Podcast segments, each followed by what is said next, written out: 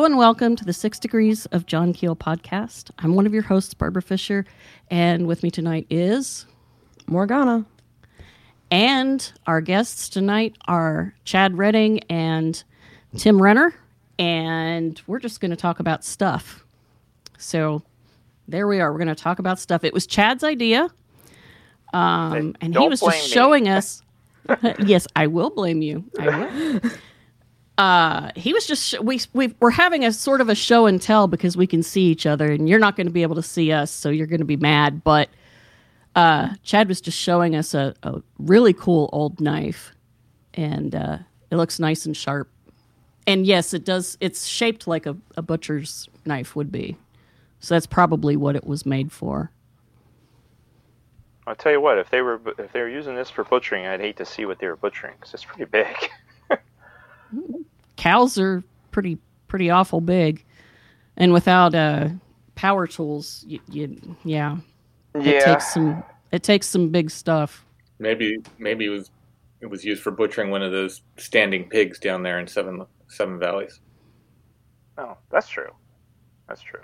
There's a there's a uh, a woman who lives in that town where, where Chad said his son purchased that knife. Who uh, she calls me a couple times a year. She used to call me about every month, but now she calls me a couple times a year. She's an older woman. I've I've never met her in person. She always calls me, and sometimes she writes me letters. Aw, Um, I gather she's she's in her seventies, but I, I don't know for sure. But she's been collecting local folklore for ages. I mean, she, I doubt she even would know it was called folklore. To her, it's just spooky stories and stuff. That, but she's been writing them down. She keeps notebooks and notebooks and notebooks. And every now and then she'll call me and she'll just tell me stories. oh, that's amazing. amazing. absolutely love it. And she one day she was telling me about an event that happened down there in Seven Valleys, and I forget what precipitated it, but it sounded so creepy. She said, "Whatever happened." This this farmer was out in the farmyard, and all of the pigs stood up on their hind legs at once and just stood there like that. Nope. That's like creepy. Yeah, that's Super a big creepy. nope. That's a Yeah. mm, Isn't that Yeah, I- something that isn't something like that supposed to happen around Christmas time, or something like that- that? the animals they're- speak. Yeah, there's Christmas legends time. about animals doing things like that around Christmas time and Yeah, Yule time Christmas and stuff Eve. like that. yeah, Christmas Eve, if you can, if you can sneak into the manger or to the barn, and uh, be quiet, and they won't know you're there, you can overhear them. Sometimes they'll you'll overhear them making predictions about the new year. Supposedly, the folklore goes, and sometimes you'll hear them talking about you. Yeah, I feel as if we should Go ahead. we I'm should sorry, try this. No, you're good. We should try this someday. Like if we all try it every year. someone will hear something. And at the very the- least you get to be around animals, which is great. Maybe the farmer real they realized that the farmer heard them, so that's why they stood up. Frighten him I, I, away. I'm trying to remember the, the rest of the story. It was she tells me so many of these awesome stories. She had another story about a woman. I'm gonna cough here. Excuse me. Excuse me. Who um, s- said she was having these these entities show up in her room, and uh, she's like, you know, she's telling me over and over again she's having these these entities show up in her room, and then she said they happened to be watching a movie together, one of the mummy movies, and there was an, an Anubis or you know Anubis or an Anubis type figure in it, and when that came on the screen, the woman said, "That's what keeps appearing in my bedroom." Oh, So I was like, "That that's a pretty cool one." that is That's a great one. Yeah. So she, yeah, she has some wonderful stories down there. Seven Valleys. We've done a, a show on it, Strange Familiars. Um, I've talked about it a few times because so many p- people who live there have told me about this green light they see, and it's sometimes in the sky, sometimes on the ground. But I know people who have seen it come straight down from the sky to the ground, and it- it'll be a green light in the sky. It'll come down, and then they say it looks like an explosion. They say it just lights up the fields green. And if you talk to people who've lived there long enough, they'll say, "Oh yeah, we've seen it." They don't know what it is, but they're like, "We totally see that light." Yeah. So I'm always looking for that. It's not not ter- it's kind of right between. I guess almost directly halfway between Chad and I, between our towns. Roughly. Yeah, Yeah. roughly. Which part? Which part So- has the green light? Which part of Seven Valleys? The town itself, or one, Keep- one of the other valleys on the outside of it? I think it was Valley Number Four. Okay, we'll have to go there. No, I'm just kidding. I'm kidding. That's what the, It could be Valley Number Four. Who knows? I don't. I, I don't know how they're numbered. I used to drive through with, when my when my children were young, and we drive through there to, to to go to York or something. On the way, you know, whenever we were on the way home, they'd be like, "Dad, where are we now?" I say, "Oh, Seven Valleys." And then, they, you know, because they're little kids, they'd be like a minute later, "Well, where are we now?" I was like, "Oh, Six Valley." Is that like? Where are we is now? that- oh, is- now we're at Five Is that like Deer Squatch? yeah. What's what's And by the by the time you know, after a while, they'd be, "Dad, are we in Four Valley yet?" Yeah, yeah, we're in Four well, Valley. that, that's the funny thing. You actually have the town of Seven Valleys, but it's more of a region, really, because there's yeah. multiple valleys. Mhm. So it'd be interesting. these are in these are people who live outskirts you know up in the fields around now i don't know if anyone in the town has ever seen it but the people that, that i've talked to that have seen it have kind of been on the outskirts of the town itself up in the up in the hills So we'll have to just one night just wander around the hills. Not that we haven't done I mean, that I- already. yeah yeah i mean I, I purposely drive through seven valleys like whenever i'm coming back from your place just like maybe i'll see it one time I go through are there all the time now, all the time. So Well, of course, if you see a green light, please tell me so that I can, you know, add it to the piles and piles of things that I keep finding. And yeah, I was brought this on complaining. yourself. What? You brought this on yourself. I know I did. I know I did. I asked for it by name. I I was just complaining that that people needed to stop writing books that are relevant to anomalous lights just for 6 months. Just stop stop having them published. Just stop. because I think I have gone through at this point 35 books something like that. And they're weird lights are everywhere. And they either it seems like they either affect people they either change them greatly or they forget about them. And it's so interesting. Some and it it's just so bizarre. I mean, bizarre is in the fact that people see them all the time, or bizarre is in the fact that they show up on when they're not supposed to. Well, it's it's that well to me, see, I I remember them. So to me, I don't know how somebody could just not remember it. I've had things where the memory will get kind of faded and then I'll sit there and go, "Did I really see that? Did did it really look that obvious? Was it really like that?" And then, you know, if it's somebody was with me, I'll talk with them. Oh yeah, that's that's what it. Yep, yep, yep, yep. That's why it's good that when we do go out, Tim and I, we have each other to bounce off that a lot. Because a lot of times I'll be like, "Did you see that?" and he'll be like, "Yeah, I did." Correct on that one. Uh oh. Now Tim's talking and we can't hear him. Your mic's off. my mic was off There we go. I was like, is he muttering imprecations under his I- wizardly breath there? It's like, I was, I was like, why does Chad keep interrupting me? Like, oh, because he doesn't know I'm saying that. That, would explain that. Um, yeah, that's absolutely the case, and I find that, um, just as Barbara said, the further you get away from something, the less remarkable it seems. I think in, in these events, sometimes, not always, but often, to the point where I'll do it to myself. I'm like, well, you know, the, the next day I'm like, can you believe that happened? Can you believe, you know, whatever it was? And then three weeks later, I'm like, maybe it wasn't that. Maybe it was, maybe it was something else. Maybe we didn't know what we were looking at. But then, but if somebody else was there, you can talk to them and they're like, no, we we are sure that you know we both saw that. That's what we saw. But I, I've gotten that from witnesses too. You know, when I've talked to them, they just if time goes by, they're like, I don't know, maybe it wasn't. You know, not not a big thing. Not if Sasquatch jumps out and you know brushes their hair or something. But but uh, things like lights and stuff. You know, Yeah. they'll, they'll over time they'll they'll kind of start to sort of doubt their own perceptions because the natural inclination is to explain something, right? Mm-hmm. And in the moment, you can't explain it, but over time, you start going, well, maybe it was this, maybe it was that, maybe it was this. Yeah. I mean, I get the not remembering because that happened to me once.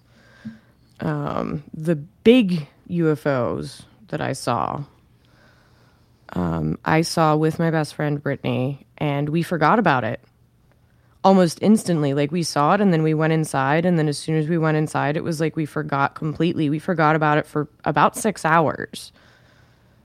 And then we just both at the exact same moment looked at each other and went, Holy shit, we saw a UFO. Mm. How did we forget that? I feel like that's tied in with the whole like, you know, Sasquatch is knocking on my window. I roll over, I see him staring in at me, and then I roll over and go back to sleep. Yeah. You know, the the aliens. In the case of Mike Clelland, the aliens are walking through my yard. They're coming towards my bed. I look at them. I'm like, oh, and just roll over and go back to sleep. Or or my thing with, with my whatever abduction. They're, they're right beside me. I'm as angry as I've ever been, and I roll over and go back to sleep. What, what like? It's but that feels. I don't know that it is Morgana, but it feels like that kind of thing is tied in with that same Yeah. almost like is it forgetting or is it like the other just going tapping you like nope not for you not right now Yeah. you know Or do we do it, do our own brains do it as a defense mechanism? Sure Like, yeah. okay, Yeah, this is too, things that. are about to get really freaking weird and we're just going to erase that because you don't, you don't have the capacity to cope. right yeah yeah Yeah. Yeah. I know that whenever I see something truly strange, like, you know, glowing humanoids in the woods, um, I'll sit there and I'll, or the Christmas night uh, UFOs Morgana and I and Fox saw, I'll sit there and I'll go through all of the possibilities in my head. My head, st- my brain just starts going as fast as it can go with, well, there's no FAA lights. It's not a plane. Um, there's no sound. Um, there's let's see. Oh, it's moving in a way that that yeah, drones can't be moving that way, and it's you know, and I just go through everything while it's happening, while the other half of my brain is you know kind of going, would you just shut up over there and just try to remember every detail? My God, what's wrong with you? You know. we did exactly that remember it at uh Codorus State Park Chad Oh, absolutely. those UFOs Yeah. I was like what is that oh that's a plane no no no that can't be a plane it cannot be a plane what is that and then you know you go through the whole list but yeah and we were pinging back and forth you know one time i'm like no that's a plane and chad's like no look at it it's not a plane the other time chad'd be like oh no i think that's a plane tim i'd be like wait no wait look it's it's but uh, yeah it was crazy There were Yeah. some one or two though that we definitely were like, that's not a plane. you know what I mean? Oh, for sure. Yeah, that's what I mean. Like, like, I I think one of us was like, "Oh, that's a plane," because that's where your, your natural inclination goes. But there was, yeah, especially that. I think it was the last time we were there, we kept seeing them. Yeah. Like they were following the same flight path or something. Now these weren't saucers or anything; they were just lights in the sky. Yeah. It would pop up, and the, of course, the weird thing is there were planes out too. oh Yeah. yeah. What?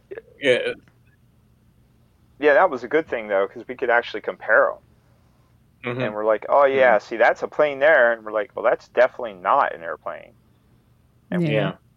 But up to that point, I had never seen UFOs or lights in the sky. I mean, I've seen the lights in the woods, but not Yeah. the actual like lights way up. And I still remember the first time we saw one at Codorus, and I was just like, "Wow!" You know, I'm like, "Holy shit!" And oops, sorry. That's okay. and and I was like, you can, you uh, can understand why people don't take. First off, when you take photos of them or videos, it's not impressive. No. and you can understand why people don't because in the moment you're just like so blown away by it. Yeah. and I was Mhm. just like, "This is crazy," you know. And but now that I've seen more, it- it's still like Tim said, you still have that inclination. Like, did I really see what I saw? Yeah. Yeah. The the Christmas night ones, I think my favorite part of what they were doing is when a plane would we're right in the flight path of the airport in Columbus. Like if if anybody's coming from the east, they fly over us way high up, you know, because they're just starting their descent around Athens. Um so, you know, we see planes all the time at night and of course they have the red and the green lights and then they have the big white strobe in the front and you can't really see the strobe very well most of the time because they're sideways.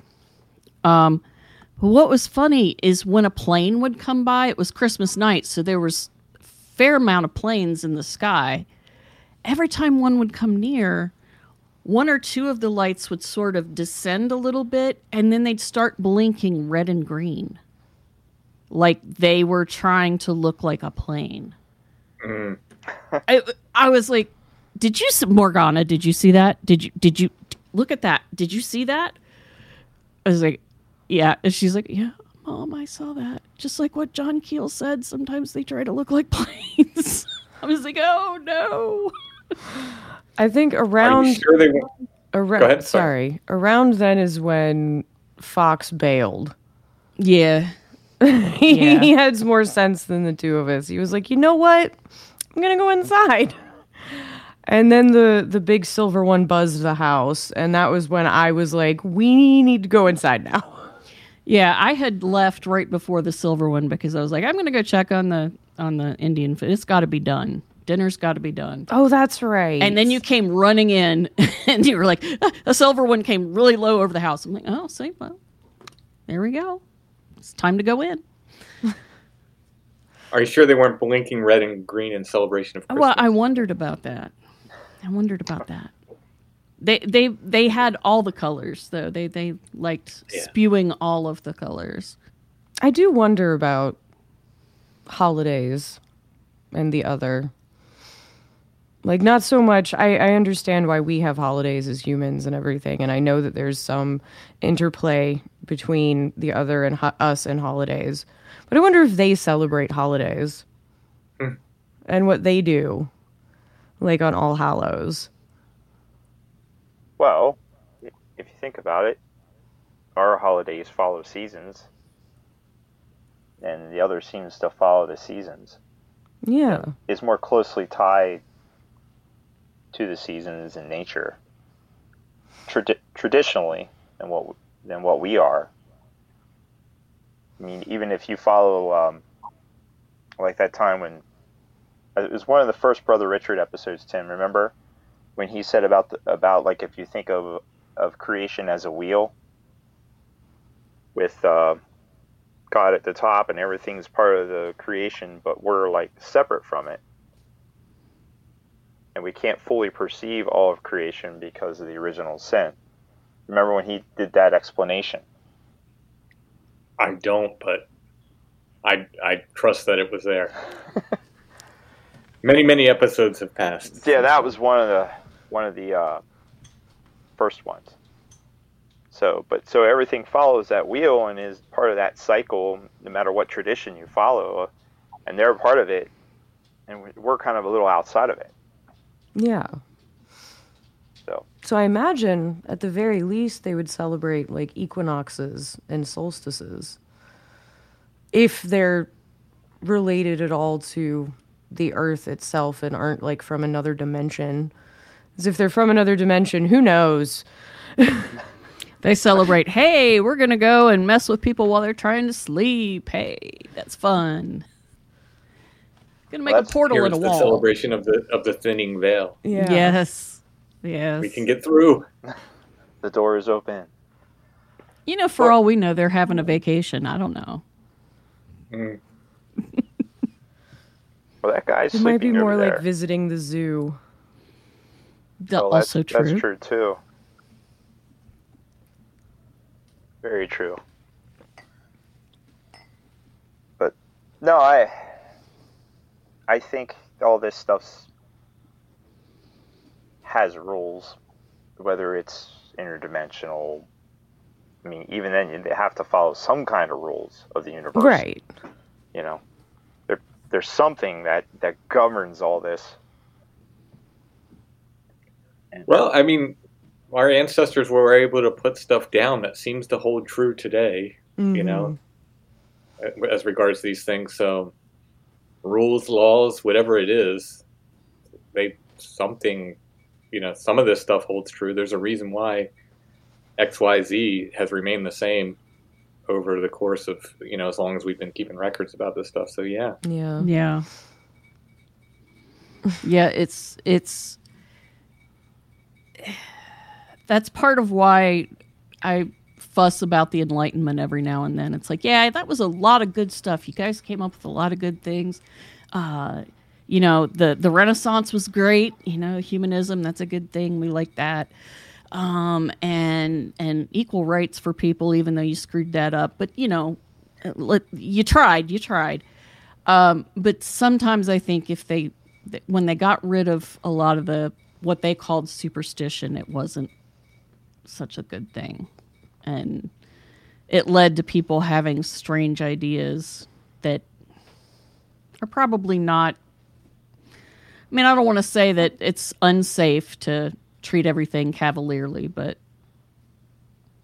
I've I've known a few people who've gotten burned that way. So Yeah, well, yeah, it's it's like the uh, the people, not always, but often the people that seem most damaged by intense encounters are the people that were total skeptics and on no way were ready for, for it. yeah, They were the people who just like none of this stuff exists. I don't believe it, and bam, they have a really intense encounter, and they're just their whole world is turned upside down. Now it happens for people who are pure believers too, so it's, you know, not always the case. But uh, I, I think often a lot of these really intense encounters come from people who are just like, I just never even thought about this stuff, and then I saw, you know, Bigfoot walk out of the woods, and it just my whole world got turned upside down. Yeah. yeah, It's like an prop. It's folklore is inoculation. Sure, yeah, I think everyone should be a little bit more up on folklore and herbalism and just I don't know. Think about what you don't have to believe everything people in the past have said about everything because if we did that we would not innovate. But people in the past were not stupid. People in the past were just as bright as you and I. They Yep. made complex tools and calculation systems and logic systems and they transmitted those to everyone else just as we do today and it doesn't make their wisdom any less wise No. There's there's a saying in you know with traditional singers that I, I would argue this. There's a there's a couple traditional songs that, that, that I say this doesn't apply to, but the the general rule is that bad songs don't get to become traditional, right? yeah, yeah. You know, people forget the bad ones. There's a couple out there. I don't know. Anyway, uh, but uh, no, I I agree with that. But I would say that with folklore, like bad folklore doesn't get to become traditional either. In other words, it's passing something down. yeah It's, it's either a really great story, and some of these, let's face it, some of these are fun stories, but not, not necessarily great stories. So what are they passing down? They're passing information, Mhm. yeah. and they're teaching they're teaching us about things, and there's a there's a reason why it survived. Yeah. Well, even the Grimm's fairy tales that are very clearly, uh, it- you know, fantastical, you know, because we haven't run into too many dragons in the woods recently, but. Um, Damn it. I know. I know. I was well. It's it's like the flying cars. I haven't had flying cars, so I want a dragon now. Okay, can we? You, I don't have one. You you got to give me something else. But, um, it, it- they teach people not just how to deal with the other, but how to deal with other people. Yeah, They teach manners. Hmm um because it's always the the youngest son who's not going to get any money who wanders off and then you know encounters a giant or a witch or a hobgoblin or something nasty and is taken under you know is is charged with a task and he does the task and then he's charged with another one and he does another one and is always polite to you know this horrific creature that's asking these tasks of him. And then he gets rewarded and then he goes back home and his richer uh, better looking um, uh, brothers who have you know part of the farm they go running off to to get the riches and they they're always arrogant you know mm-hmm. bastards. And and so they get you know some of them go home just lamed or made ugly by a scar but some of them don't make it home you know. And and so i always appreciate that that was a, a teaching method to you know show well don't be an ass Sure. Yeah, don't be a jerk. Don't let your ego. Which we could Go ahead, Tim. we could well use some, we could well use some don't be a jerk lessons in, in Yes. these times. yes So yes basically, don't let your ego get the best of you. Mhm. Yeah. and that works with the other as well Oh, Mm. absolutely, Oh yeah. absolutely. you Absolutely. you yeah yeah you get a lot more you attract a lot more flies with honey than vinegar so And and how many how many researchers have have fallen down the ego hole, you know, oh yeah and and and it's a bad end. yeah Untold many. yes Well, that, and that's And another. ego f- leads to fighting amongst researchers and witnesses, and Oh yeah. That doesn't help anybody figure out what's going on. No. Not that I think we're meant to figure out what's going on. I'm pretty sure we're never going to figure out what's going on. And the minute we figure out some piece of it, it's going to change on us. Agreed. But it's still fun to try. Yeah, no, I think that's it's it's part of the human experience, and we. I don't know if we have to try to understand it, but I, I think those of us that that feel that call, I think it's important for us to to try to understand it. You know, it's, see, it's part of our humanity. Like, what is going on with this? But uh, yeah, we also have to accept we might never know. You know, if if history holds, we will never know. But you know. I know some people are very confident that uh, they're going to figure it out. Usually, uh, there's a there's a fellow that um, um, came into the Phantoms and Monsters research group recently. He had an encounter, and uh, he's very nice fellow, and he's doing some really interesting stuff as far as like you know uh, ground radar and this and that, and like like searching for this stuff. But he's just like, I'm going to figure this out, and I just said, okay. so you're not, but you know, you can try. Have like it's awesome that you're trying and, and you've got some cool ideas and creative ideas and stuff, but be prepared to, to not figure it out in the end. Yeah. Yeah.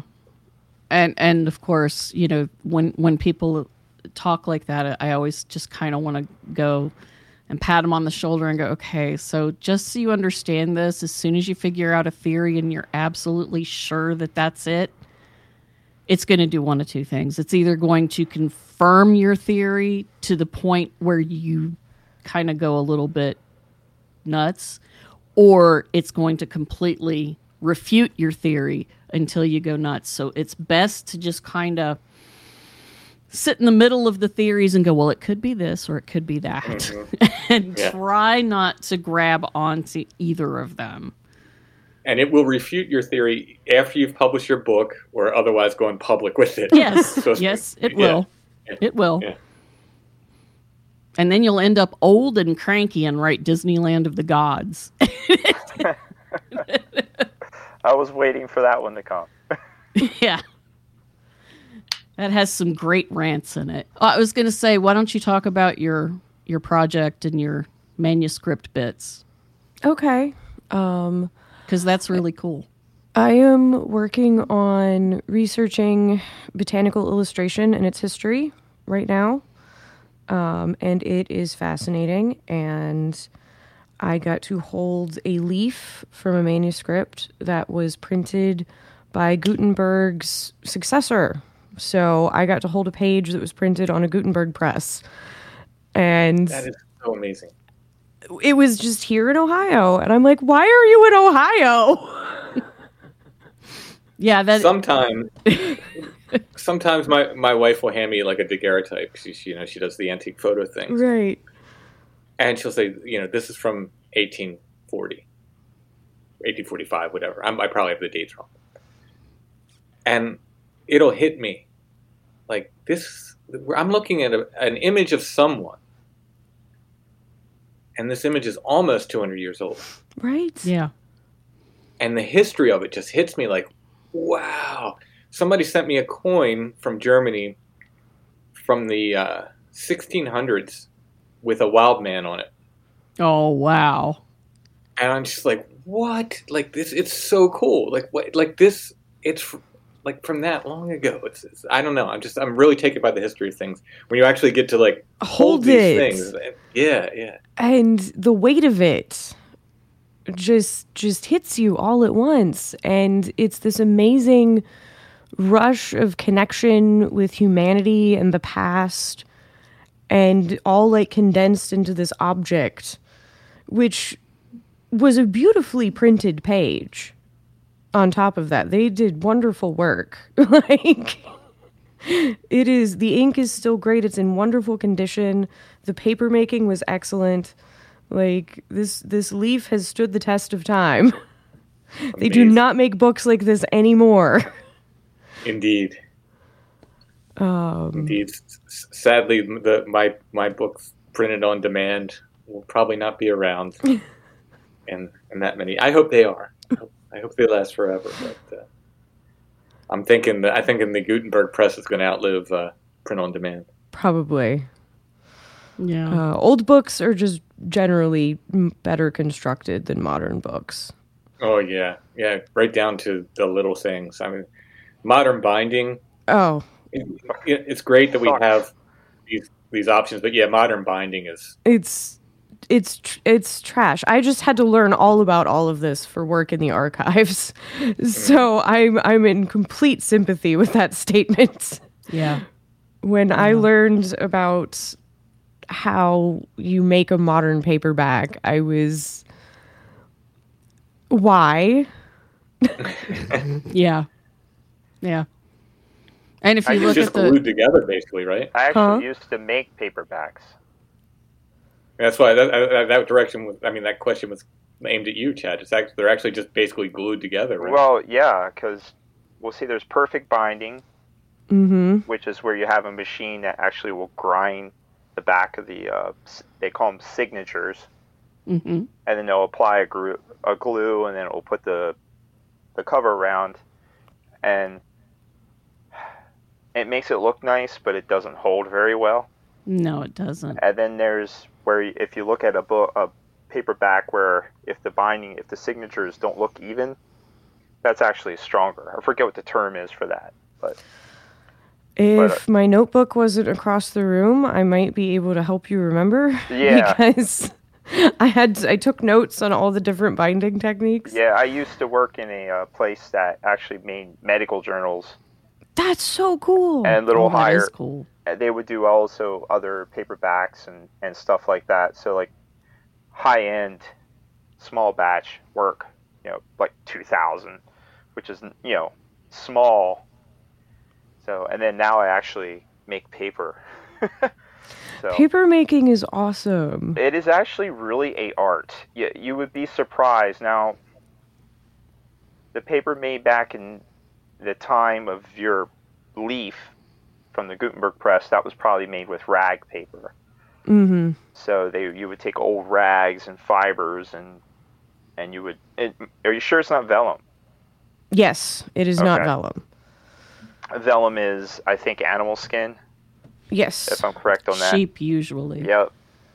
So a lot of the old stuff that was printed on vellum, but um, older paper like that, they would use rags, and then you use a process of screens. You would literally put put the fibers in water in an emulsion, and then you would take a screen, and then you would, you know, shake it and layer the, layer the fibers up, and then basically take the water out.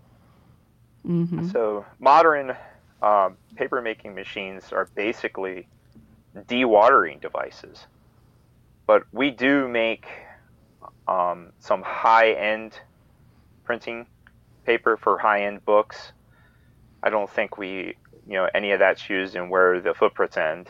Maybe it should be, but um, it it has a lot of, you know, it's acid free Mhm. and it doesn't have a, any of the fillers that some of the other paper that we make has. Like you'd be surprised they, they actually add like ash to some of the paper and all that as as fillers, but it's crazy like the amount of science that goes into it because every tree.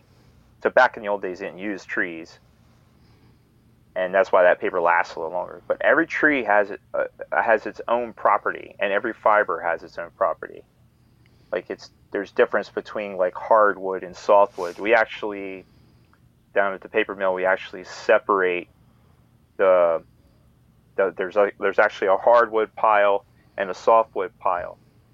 And then all the papers that we make have what they call furnishes, which are basically recipes for making these different papers. But it's it's it's it's a art, believe it or not. Even though we're using a machine, you have to know what you're doing. You can't just go Oh, in there yeah. and push buttons. It's it's crazy, you know. It, and every machine is completely different because we actually have machines down there.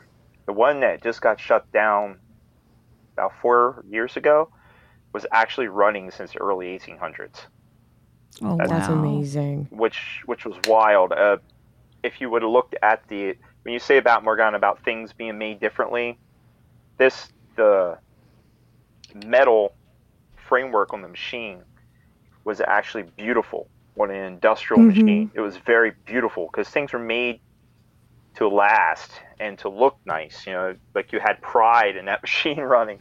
Right. But, uh, it was made by battleship makers from New Hampshire. It was once the biggest paper machine in the world, and uh, nobody else knew how to make anything that big. So they had these battleship makers make the uh, the big tank. They call them. Um, they're basically steam canisters. So they're giant rolls that they put steam in, and that flash forces the water out of the fibers, out of the uh, That's neat. out of the the big uh, sheet, as you would as you would say it in layman's terms. But yeah, this machine ran for over a hundred years and was constantly updated, and they finally just they shut it down. Oh. So it was a shame because it was a good machine. It really was, but it's just crazy. These things develop their own personality. These old things, and Yeah. you know, Chad had to take it out behind the the uh, factory and shoot it. Yeah, well, it wasn't the machine's fault. It what it was, and I don't care if anybody hears this that doesn't like it, but it was the stupid bean counters who decided that Mm. oh, uh, it it it was still making money, but it didn't make enough money in their opinion. Oh. I see. So it What a was. shame. Oh yeah, they were fools, absolute fools. But you know, but that that place has a lot of history. I mean, it's crazy. There's been a paper um, a paper mill there for a really long time, a really long time. I mean, this this comp, what was the original company, the mill itself was founded, you know, even before the Civil War. So you know, Mm. there, there's a long history, and then there's a lot of weird stuff that happens in that place too. But we're going to work on that one. I think. I think that's in one of the upcoming projects. Correct, Tim? Nice. Yeah. Yeah. Oh yeah. Nice. So Well, the younger kid um, is going to be a counselor in training at the art camp this year in bookbinding and paper making. So, Cool. in the Nice. bookbinding and paper making shop, that's where they'll be teaching younger kids how to do the things and learning more new things and perfecting them as they go along. So, he's very excited and you know i got him a bunch of paper making stuff and binding stuff to play with here that's cool. i expect i'm going to lose all my watercolor paint uh, paper because it's good i ran out of paper mom Well, it's get like old jeans and stuff like that, and then just shred them up so you can make rag paper. Yeah. That's a really Yeah. good idea. yeah. And we, I was a long, long time ago when I went when I was younger, when I was a kid, we went to uh, Williamsburg down to Virginia, and they actually had like somebody that made paper like they did in the 1700s, and that was so cool, so cool. And I've just been part of that field for oh my god, it's my whole life. you know, I'm like second generation paper maker, and you know, I made books and paper for my whole life. So it's it's a really cool field. It really is. Yeah. In college, I took a printmaking class. One of our assignments, we had to make the paper that we put our print on. Uh, That's I cool. remember putting like flowers and all kinds of stuff in it, and, you know, impressing it, and uh, which is cool. It looked neat. It was a really neat looking paper, but it'll, you know, it's not archival with all that stuff in it for sure. No. no. I made paper. We we also got to go to something like you got to go to to see somebody who made paper like they did in the past. So I got to go on one of those field trips and they let us, you know, choose, you know, one activity we could do and I was like, I want to make paper. And I I had I got to make like a little sheet of paper in a teeny tiny pan that they let Little me teeny use screen. little di- little dinky screen and we all got to collect it on our way back because of course they had to hang them to dry. Mhm. and i was very very excited. And i kept that sheet of paper for a very very long time. And then i am no idea no idea what happened to it after a certain period of time. I think it dissolved honestly because it's not like you're good at making paper when you're eight and it's the first time you ever make a sheet of paper. Like, Yeah. it's not good paper. Yeah. Certainly not archival. Oh no. Well, today Oh, I did the thing that I swore to Zach I would not do, and I made my first watercolor paint. So The paint itself. the paint itself, the paint itself. I did not gather the um, pigment. I actually had some powdered pigment already, made primarily from mica, um, that I had been using with uh, acrylic medium to to do special gilding looking effects without actually gilding something. Um, so I used that, and uh, the next one I'll do, I'll have to get my respirator out and put gloves on because it's um, iron oxides that came out of uh, an old coal mine that's leaked out and leached out into the uh, creek. And so, what people have started doing is they partnered with the art school here at Ohio University, and they take the iron oxide out and essentially mill it so that it can become a pigment. Um, and right now, you can get it in oil paint from Gamblin, but nobody's put it into watercolor yet. But I had a friend who has a friend who had given her some of the powdered pigments. So I decided I had to learn how to make watercolor out of it. Will, this, will that make it black? Iron oxide? Uh no, iron oxide actually makes all kinds of colors. Oh, does it really? It does. It does. So the three pigments that I have, there's one that's a sort of a Indian yellow. It's almost that color. Um, so it, it looks kind of like a mustard color, but not super super bright. Then there's a brown that is so rich and deep. It's like it's like I'm trying to think. Cocoa is dull looking, but if you get really good dark chocolate that has the sheen to it, the couverture, that's what it uh-huh. looks like. Except there's just a little tinge of red and blue in it, so I think I can turn it purple if I if I play with it a little bit. And then there's a red which looks pretty much like an ochre color. Okay. Um, so yeah, uh, and then I've got some hematite that I'm going to grind up and see if I can get the hematite sparkle in some of them. So, yeah, going to be doing weird medieval 17th century nonsense up in my. You'll art need egg whites. huh? You know, at I said you'll need At egg whites if you're gonna go with medieval paint. I oh, know. tempera. I'm probably going to stick with the 17th century and on up watercolors. But I might um, I might do egg tempera and give it to Tom for when he does his manuscripts.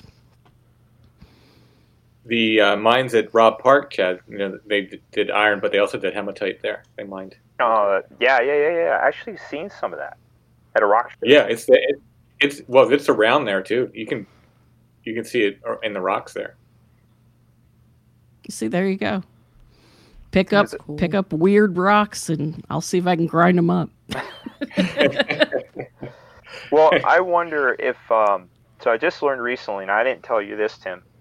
Well, you might know this so folklorically, and I just told you guys this. I did not know that when you're forging things, and you pull steel out of the forge, and you beat it on the anvil, you get you get this dust that comes off, and what that is is it's the scale off of the uh, off the piece as you work it.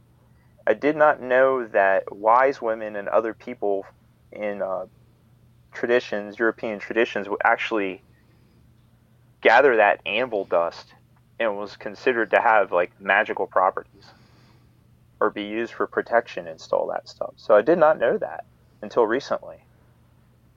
I didn't So- know till you told me. Yeah. And it makes perfect sense that it would be magical. well, Mhm. absolutely. But that's I so cool. I mean, does that fall into? I guess that falls into the cold steel thing, don't it? Yeah.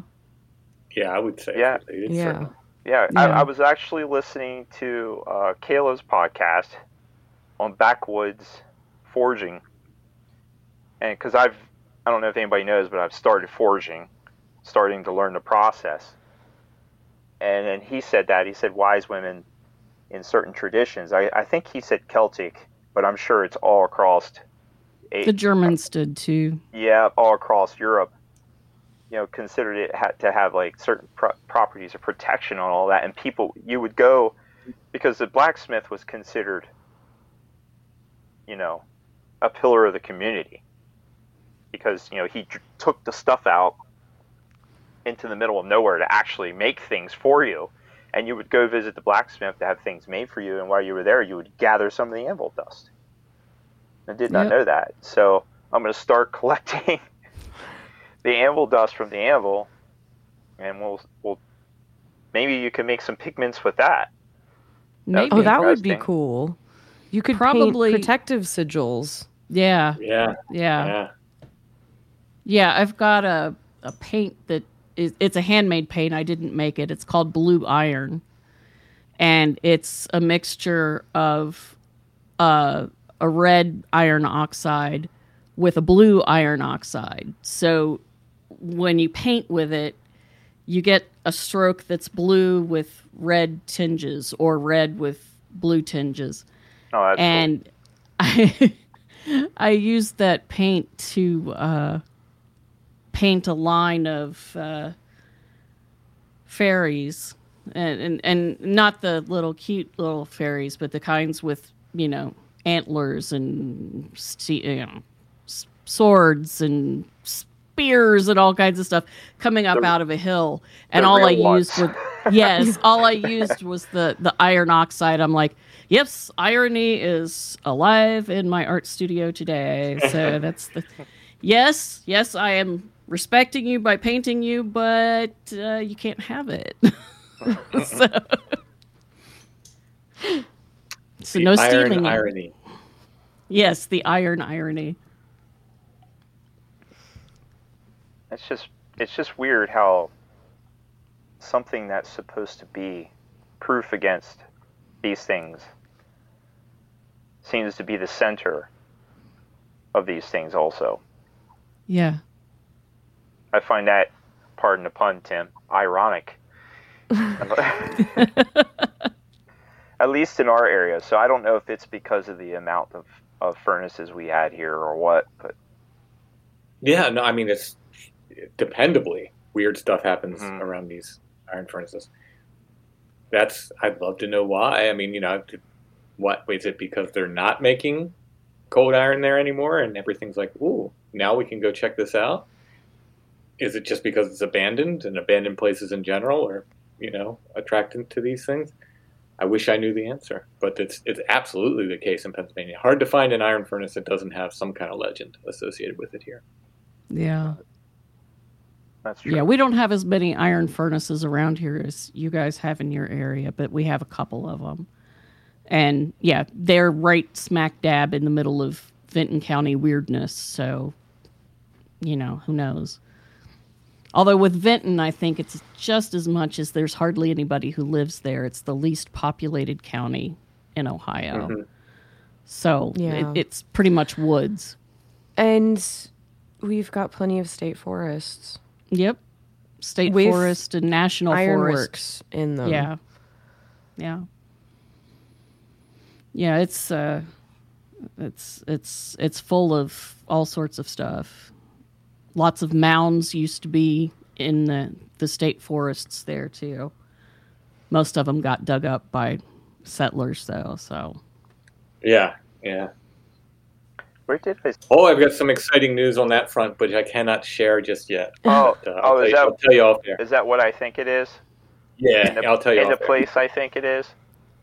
Well, yeah, nothing's been confirmed yet, but it's Oh, things are looking okay. things are looking good. I, Good. I believe that. I believe that. When when it's time, I will absolutely announce it. It's not something I'm going to keep secret forever, okay. and I'll tell you when, when we have the mics on. okay. Yeah, it's And- really cool. recorded. It's really cool. It's really cool. And Morgana and I will try not to hold it over everybody and go, "Ah, we know. I won't hold it over anybody. I'm too tired to hold things over Well- people. and you you you know i guess you could hold it over the people that you work with and go to school with but they'd be like what the heck are you talking about Yeah, i don't even know what you're talking about crazy person I have to say the general response of probably ninety plus percent of the population would be, okay, so what? Yeah. but, but for Yeah. people like us, it's like, this is so cool. yeah if what's really crazy though is if it's what I think it is. So that's like another connection in the spider web, hmm connected to something else. hmm So that that just it's nuts how all this stuff is just like totally connected. You know, circles Yeah. back around. You know. yeah i had a, a about a three day long sync storm of little threads so i was doing research that had to do with anomalous lights and I'm typing in all of these notes. I have a book that is literally I can't close it because I put so many post-it notes in it. And now I'm typing all that up. I, I do a chapter a day, sort of. And so, you know, I was typing that up, and one of my friends starts talking to me on one social media thing. And he's talking about, he said, you know, UFOs. He said someone was talking to me about how every time he's seen a UFO, he's terrified, and it makes this this sort of atavistic horror jump. And he says this out of the blue, like I we weren't having a conversation. I he just he says that, and he said, you know, every time I dream about UFOs, I'm horrified. And he said, and it's one of the few nightmare things that scares me and he said you know what if that's that's sort of what they want what the it wants you to do. It wants you to be afraid for some reason. Um that that you know maybe maybe something about our adrenaline gives uh it, it does something you know and, and he's he's saying that and i'm like so i'm trying to type and then i yeah yeah i think so. So I'm, i've got the phone over here and my computer over here and i'm typing back and forth. And then another person on uh, facebook starts messaging me, and he's a seer, so he he talks to spirits, and he starts just listing out all of this stuff as to what he's pretty sure the spirits are. And it turned out that actually he was basically writing to me what they wanted me to hear. And both of those things come together in what I'm typing in the next chapter. So I, I finish a chapter and I'm getting something from here, something from there, and I and I start typing that chapter and some of the same phrases are coming up and I was just like man, okay, I'm not as cool as John Keel, but this is some Keelian freakishness here. Yeah, yeah, that's like, that's like that feeds into Soraya's time loop stuff. Uh huh. I was like, what is happening? I Uh, had but the yeah. worst deja vu I've had in a while. Oh, what happened? I was having a conversation with my mentor, and all of a sudden, everything I knew exactly what I was about to say and what he was about to say to it, and vice, and like for the next three minutes, I like knew the whole conversation, and it proceeded Exactly. with the same people walking by, Ooh.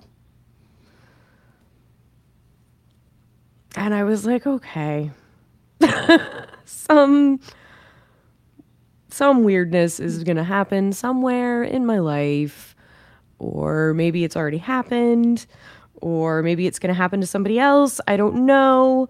Great, awesome, fine. I'm just gonna try to act normal while I'm talking to somebody when I know what they're going to say for the next five minutes straight. Wow. How long ago was this?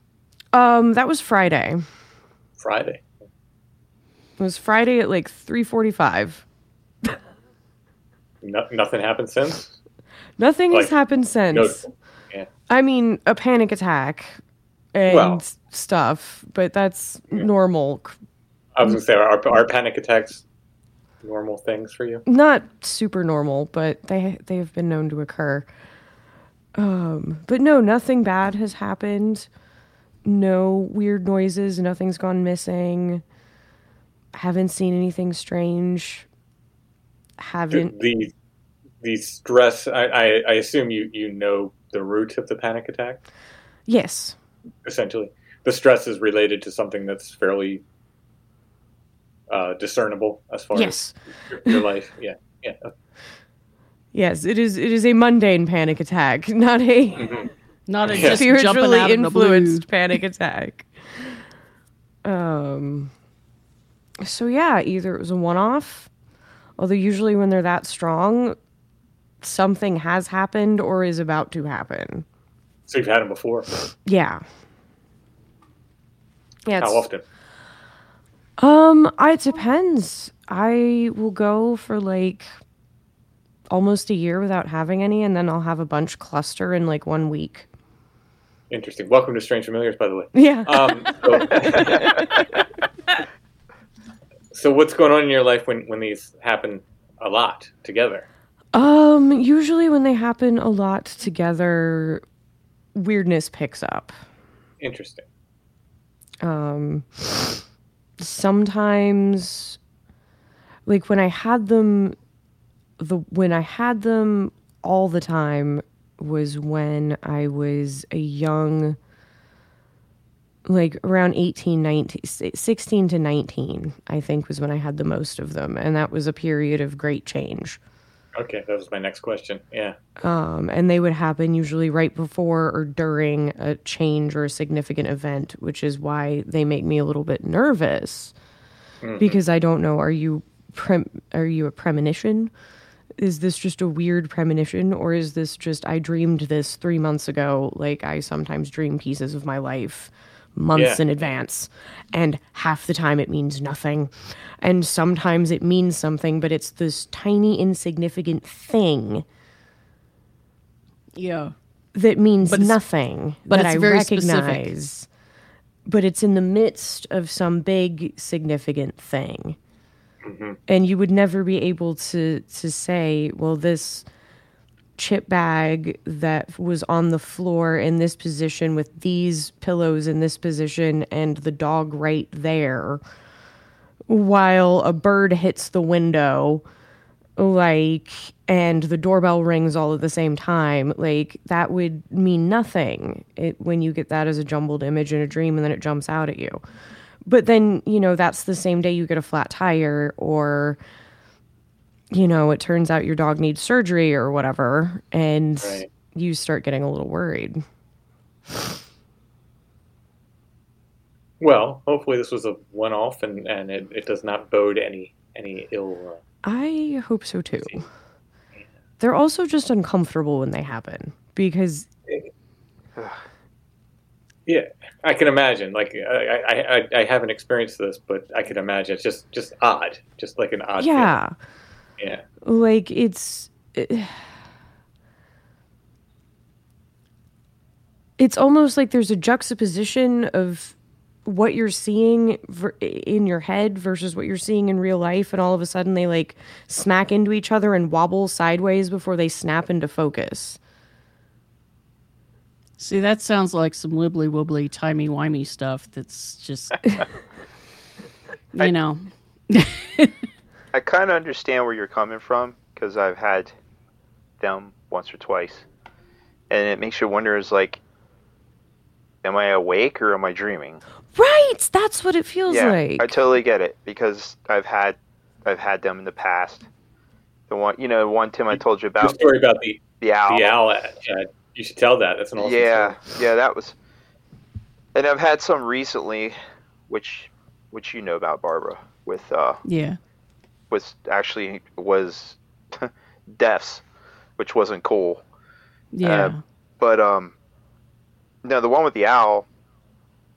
That happened when I was in high school, and uh, I was driving back late at night, and this was, I think it was during the fall, and we were driving, me and my cousin. Um, I'm really close with my. Uh, he's actually my second cousin, but he's more like he was more like a brother. You know, we're we're that close and we were coming back from somewhere. I can't remember where it was actually. And we were driving on this really curvy back road outside of Spring Grove. And we're just randomly talking. He's just randomly talking to me. And as I'm driving, he says something. And I go, Oh my God. He goes, What? I said, Something's going to happen. He goes, We mean something's going to happen? I said, Something's going to happen and I have to change it. So I didn't know what it was. Yeah, exactly. For those of you who can't see, Morgana just pointed at me, and um, I was like, "Something's going to happen, and I got to change it."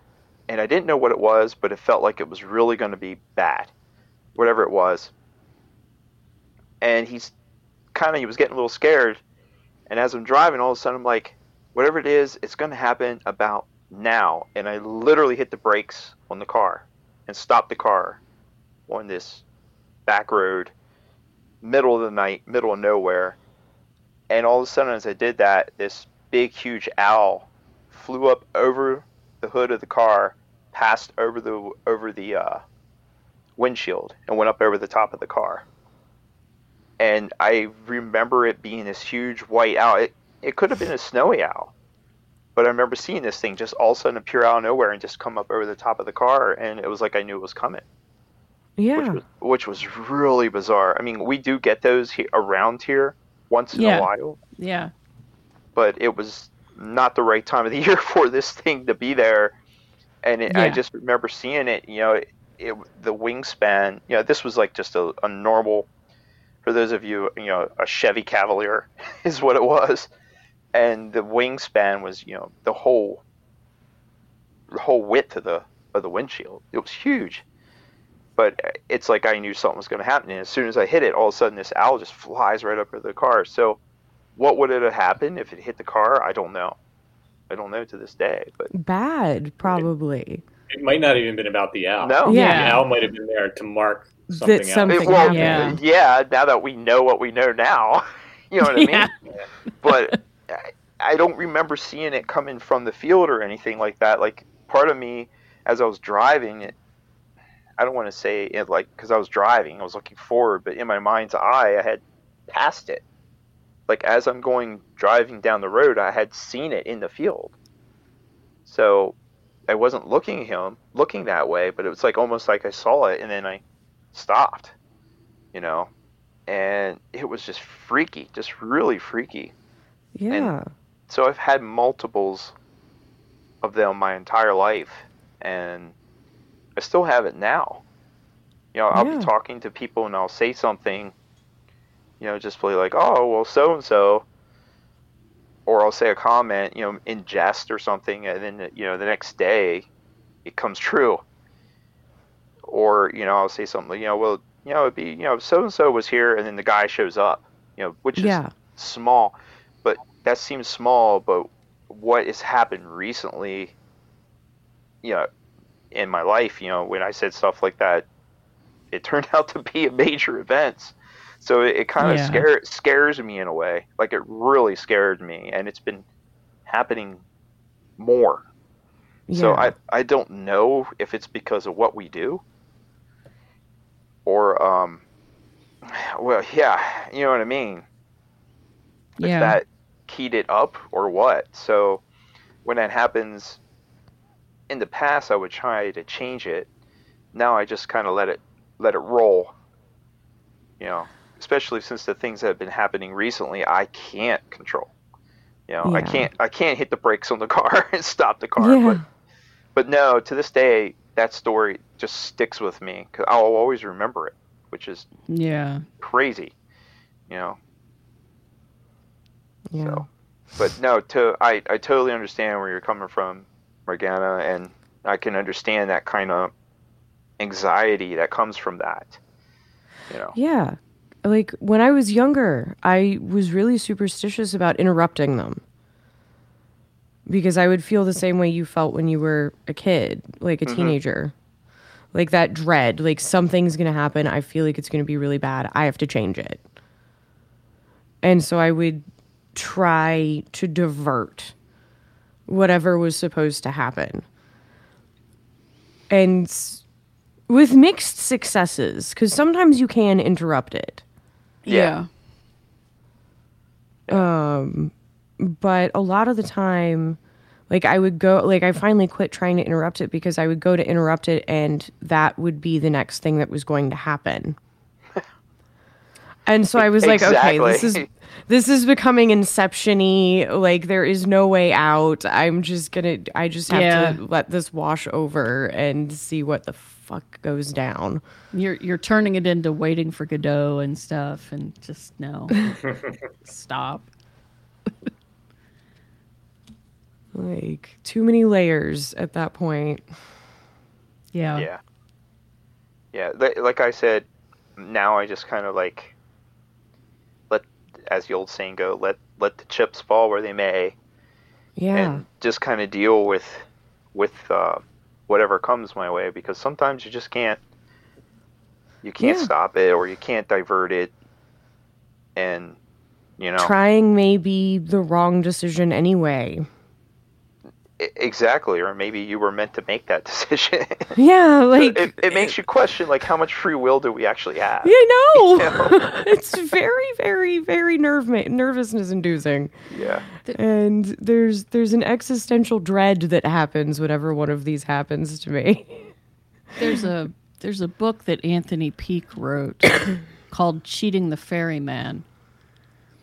And it's a very it's it's a good book. Um and it's it's really interesting.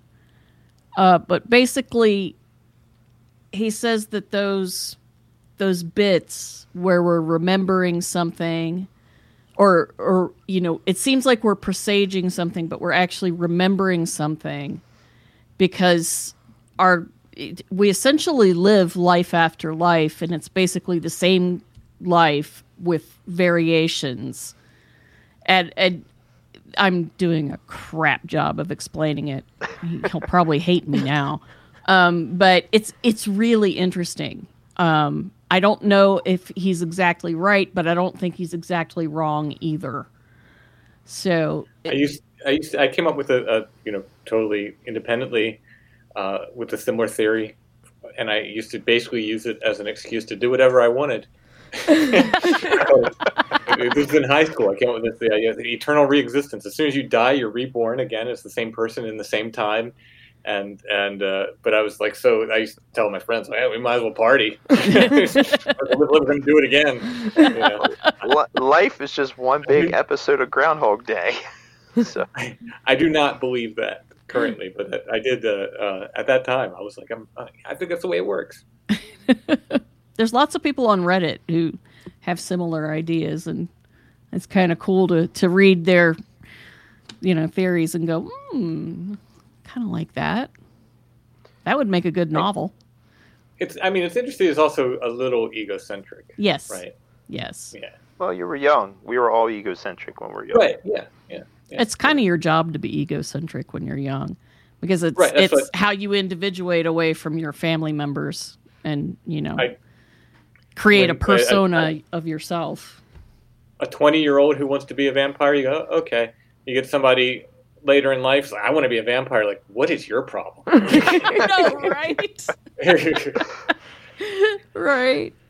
A, a like fifty year old, a fifty year old wanting to be a wizard. What's this wanting to be? I'm sorry. I have a- I am sorry, Tim. Oh, No, here we you're go. Here we go. You're grinning. You are a great and powerful wizard. It says that. Someone sent that to me, so it must be true. It, it's in a book. It's in the title of a book, so it must be true. Oh my. When you said about remembering, I automatically thought of those stupid, uh, those stupid grays I saw in my dreams Oh yeah, at Codorus. those guys. That unnerves me. They they. I just read a book. I shouldn't have.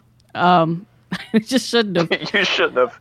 Um, it's it's by an author. His name's Paul Sinclair. He's from the UK, and he started having experiences with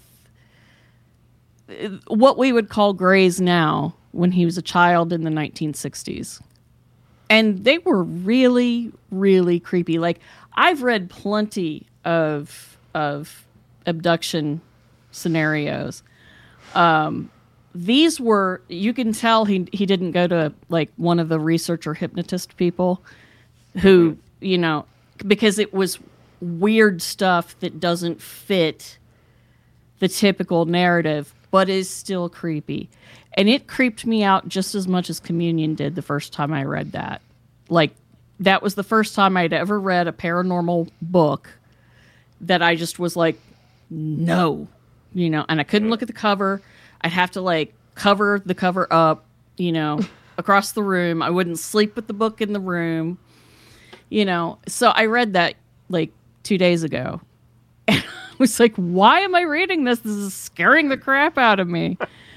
But you know he was describing the feeling of um, something crawling up the bed and depressing the uh, covers that were over him on each side. Like he could feel four limbs crawling up. Uh, oh my god I was like, oh no, no, no, no, no, no, no, no. Why did I do this to myself? Why? because he has anomalous light experiences along with it. So that's why I read it. Ah, So that's why I'm putting myself through this terror. But no, I, it- you know, even as he described them, they still don't sound or look like the typical grays, but they're kind of like your little feathery grays that you had, Tim, the little tribal guys dancing around. Or, oh, oh, oh, yeah. yeah, yeah, they, yeah. they're yeah. they're enough like grays that you can go okay so that's kind of like grays but they're also different enough that they're individual he's a very interesting person um, but yeah i scared myself to death with that I, I did not like it so yeah the the couple times that i've had some experience that is gray like i was completely and utterly horrified. Yeah, there was someone on the um, on the Strange Familiars Discord who was like, I won't paint her as pro gray, but certainly gray sympathetic, and um, it's it's an admirable position.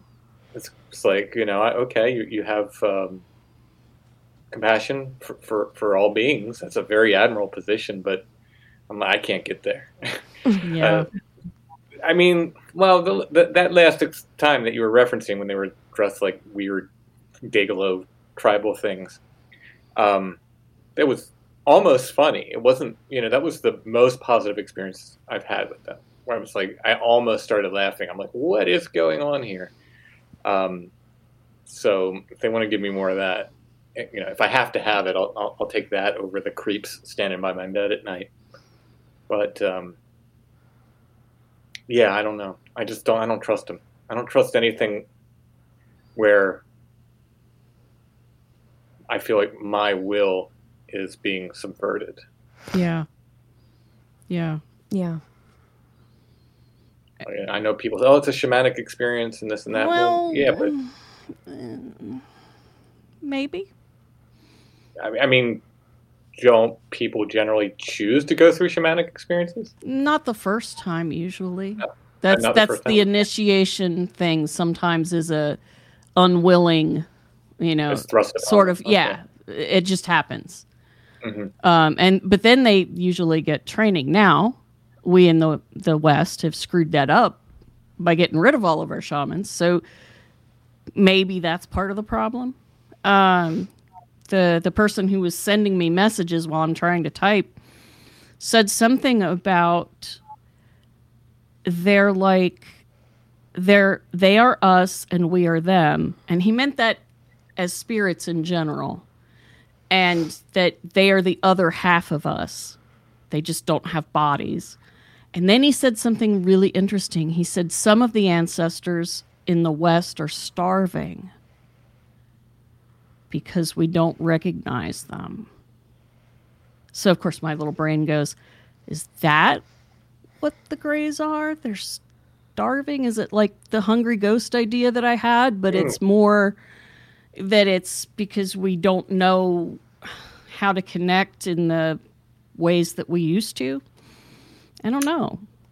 Yeah, and that's a really interesting because you know, of course, the, the theory's been thrown out that, that that they're us from the future coming back, right? yeah But yeah, what if they are the ancestors coming forward?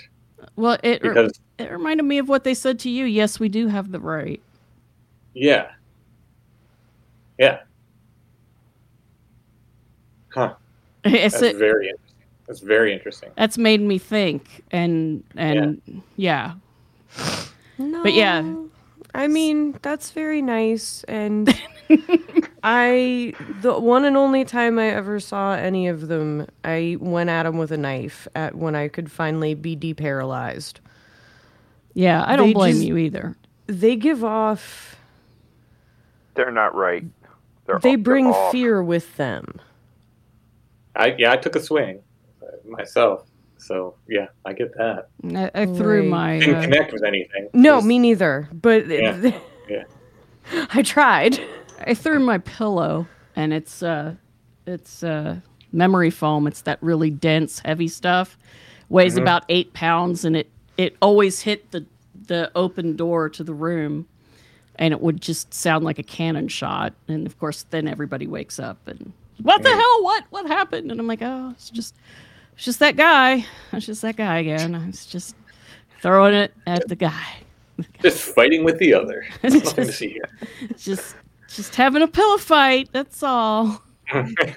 Zach's like, I'm gonna get you a feather pillow, but I'm allergic to them. It won't work as well. He's like, Yeah, but if it hits the door, it won't make that noise. Yes, you I too know. can have these I- horrifying dreams and throw pillows at inanimate objects. I think anything that deliberately brings fear is not. It's not on the up and up. It's just not. it's just not. I think you're right. yeah, one would one would hope our ancestors would be A little better than Aware. that. yeah, aware of like yeah. I can see the first time, right? You know, being be, make, making us afraid because it's not something that we're taught to expect. You know, little creature showing up, trying to talk to us, staring at us, talking to us without moving their mouths, being psychic. You know, that's going to scare somebody if they're just, you know, normal. But and the other part of that is, you know, the the people who see them in other countries do have ancestor worship and that's not what they think those are. True. Very true. So I was like, but that is an intriguing idea. I'm like, yeah, can I? It is, yeah. Can I work that into yeah. a short story? What can I do with that? um, So I'm reading. my question oh. is, go ahead, Tim. Go ahead. I'm reading a book now um, for a, a very, very long show, or perhaps a many series of shows that, that I'm going to do for the Flowered Path, about a mystic who could um, see and, and was visited by souls from purgatory. And some of these are horrifying, like what she's describing. And then over time, she kind of makes peace with them individually and with the, the, the concept as a whole as it's happening to her. This happened for like, let's say, seven or eight years. Like, and I have her diary basically that uh, I'm going to, and every night there's something. It seems there's very rarely there's not a night where she doesn't wake up and, and something's there. But she does come to terms with it over the to- over time, and it, it's interesting because as she, as each one of these souls come back, say, and um, she learns their story as best she can. Sometimes they can't talk, especially. Seems like they first appear they're less human and and more scary looking, and then as she sort of gets to know them as best she can, as they keep reappearing, um, they become less scary and more more human looking. Until finally she's you know this is in the Catholic tradition, so she's saying prayers for them, and eventually they, they move on. They move on. Um, the the you know take or leave the, the, the Catholic part of it. But I found it very interesting though, as that you know they start out as these. Some of them are completely inhuman when they start out, and then but as she has repeated encounters with this, then they, they sort of become more and more human and more more kind and more less scary, until eventually, you know, they, kind of pass on. So maybe something like that. You know, that's maybe Mhm. some, some process like that. I don't know. Yeah. I could see that. They could still, I don't know, knock.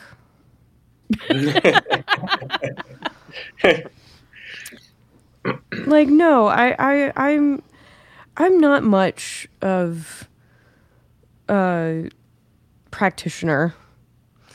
But by God am I good at wards. yeah, you are. And I feel as if if you show up in my house and you have bypassed my wards, you have broken in, Mm. and I do not have to be nice to you because you're probably not here for a good reason. like if you want to come in, there are there are ways you can you can knock. I'll probably let you in and give you some butter and cookies or something. But you have to knock. You can't just bust up in people's houses and be looming over their beds, trying like to like reach for their face. Like, no, nobody asked you. nobody asked you. We didn't say you could come in. Shoo. I don't know. Maybe I'm prejudiced. Maybe I'm just prejudiced against the Greys Mm, because they're well, super I icky. just, I just think you're practical. To be honest. Yes. Yeah. Thank you. Yeah, I- I think Chad's description, they're not right. Is, They're is, not uh, right. That applies. They just don't seem, they don't f- seem natural in any kind of way. No. No. No, they don't. Like even these, like, like okay, so we shouldn't be seeing weird lights at Site Seven or wherever we're seeing them, but they don't feel. They feel of the place when they're happening. Like when you say Chad, like they're not, they're not explainable. They're not. It's not like, but they feel like, they don't feel alien to the place. No, Does no, they're, they're part of the um, landscape or part of the background. you know Yeah. they are of the place. Yeah. I mean, you, you know they're not The- natural or not. When I and didn't mean to say natural, I meant to say you know they're not man-made. So Yeah. Right. they seem to be Right. like they belong there. Yeah. It's not like it's not like it's ear. You know, it's not. It's eerie. It's it's amazing. It's strange, but it's, you don't get that same kind of like uncanny valley thing. that you Yeah. get with the Greys, where it's just like, mm, mm, mm, no, something like you don't belong here. Yeah. Yeah. Now we've gotten like on White Rocks when we saw the red eyes. You know, you, you get the we don't belong here, meaning me and you. Like it's Mhm. time Right. for us to leave. Right. You know, like yeah. this isn't for you anymore. But that's still not Yeah. the same feeling right. as what the Greys are. Right. It's, yeah. Exactly. It's not like that didn't belong there. It was like we were intruding on whatever that was. We didn't Yeah. belong there. We were the Greys. Yeah. At the time. Maybe. Maybe. but no, I yeah, they're just not right. You know, the, the lights belong to the place hmm Yeah. that they're at. That's my feeling anyway. Yeah. That's that's been my general experience with stuff is the lights that I've seen look like that's where they should be. Even the lights in the sky, which unnerve me more than the lights in the woods for some reason. You would think the thing that's further away would be less nervousness making, but no. It's because they're bigger. Yeah. Well, and it's situational too. I think. Yeah. Like when when we the night we hiked into Site Seven and sat there amongst the lights, I thought this is going to be horrible. Like this is going to be scary, and they're going to run us out of here. And it was playful hmm and curious and not anything I expected it to be. We go to the other area where, where basically we can park and, and get out of the cars and look at the lights, and things get creepy as heck. We're not even in, in among them, and things will just get super creepy. I, I think at that point that we're at their gate and Mhm. they're just like, we're going to be creepy and weird to keep you out. hmm Where when we were in there, they're like, oh, you're in the house. I guess we'll I be guess nice we'll to be you. nice. You know what I mean? you're like, Maybe, Ah, yeah. Rules of hospitality apply. Nah. yeah, there you go. be nice Exact- to these guys. Exactly. We're Well, we and we did hike in at daylight and stayed there until dark too. Mhm. Oh, We that didn't- is a different thing then. Yeah. Yeah. we were there for a while. Mhm. Yeah. We were there for a while. So I think at that point they knew we were there. I mean, they always know you're there. But Oh yeah. but they just were checking us out in their way. hmm hmm And it was a different combination of people than we've ever had before or since That's- too. that's that true.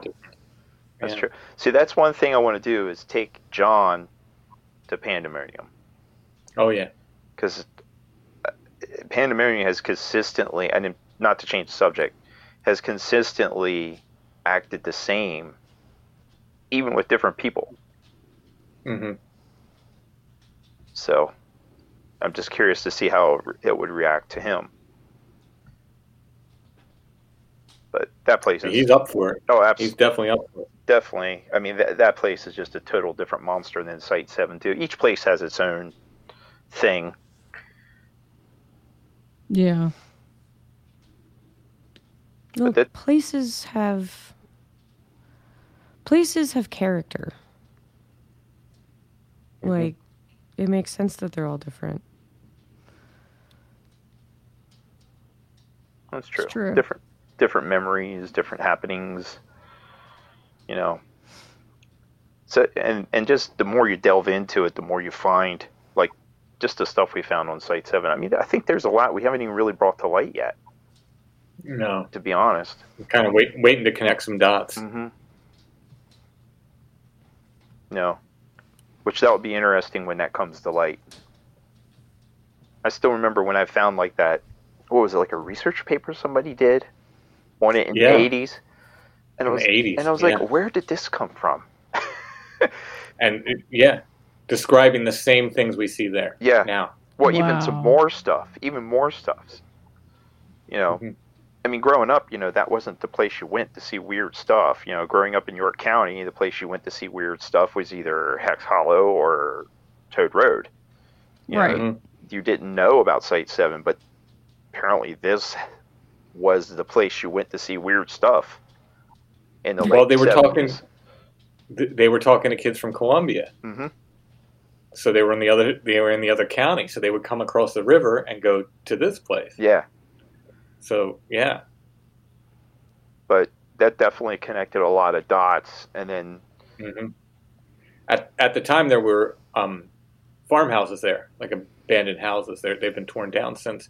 But they're in this folklore, this paper on the, you know, the, basically a folklore research paper that Chad found. But they're interviewing these kids, and they're talking about weird lights in the windows of these farmhouses. Oh yeah. Like it's the same thing that we're yeah, like, same thing we're experiencing today. and weird animals and just Mhm. all kind which you've had. I, I haven't seen the weird animals, but I think you had. Was it? Did you have it, or did somebody else have that there? Well, we saw a, a hairless fox there, um, and then someone else saw a what she described as like a, a three foot tall weasel kind of thing. Which is actually he- in that research paper. Is that in that paper too? I think so. It's like a white, a white thing. So white animals. Go ahead. Yeah. Go ahead, Yeah, Barbara. Where- yeah. I was going to say, was it walking on two legs or four? No, it's, it is for this this Hmm. way this witness reported. But, That's a yeah. big weasel. Like that's bigger Yeah. than a Fisher cat, and that's bigger than a Wolverine, height wise. yeah, it's not like whatever she was describing. She was Yeah. like, this was not like, yeah, not a skunk, not a badger. It was huge. Yeah.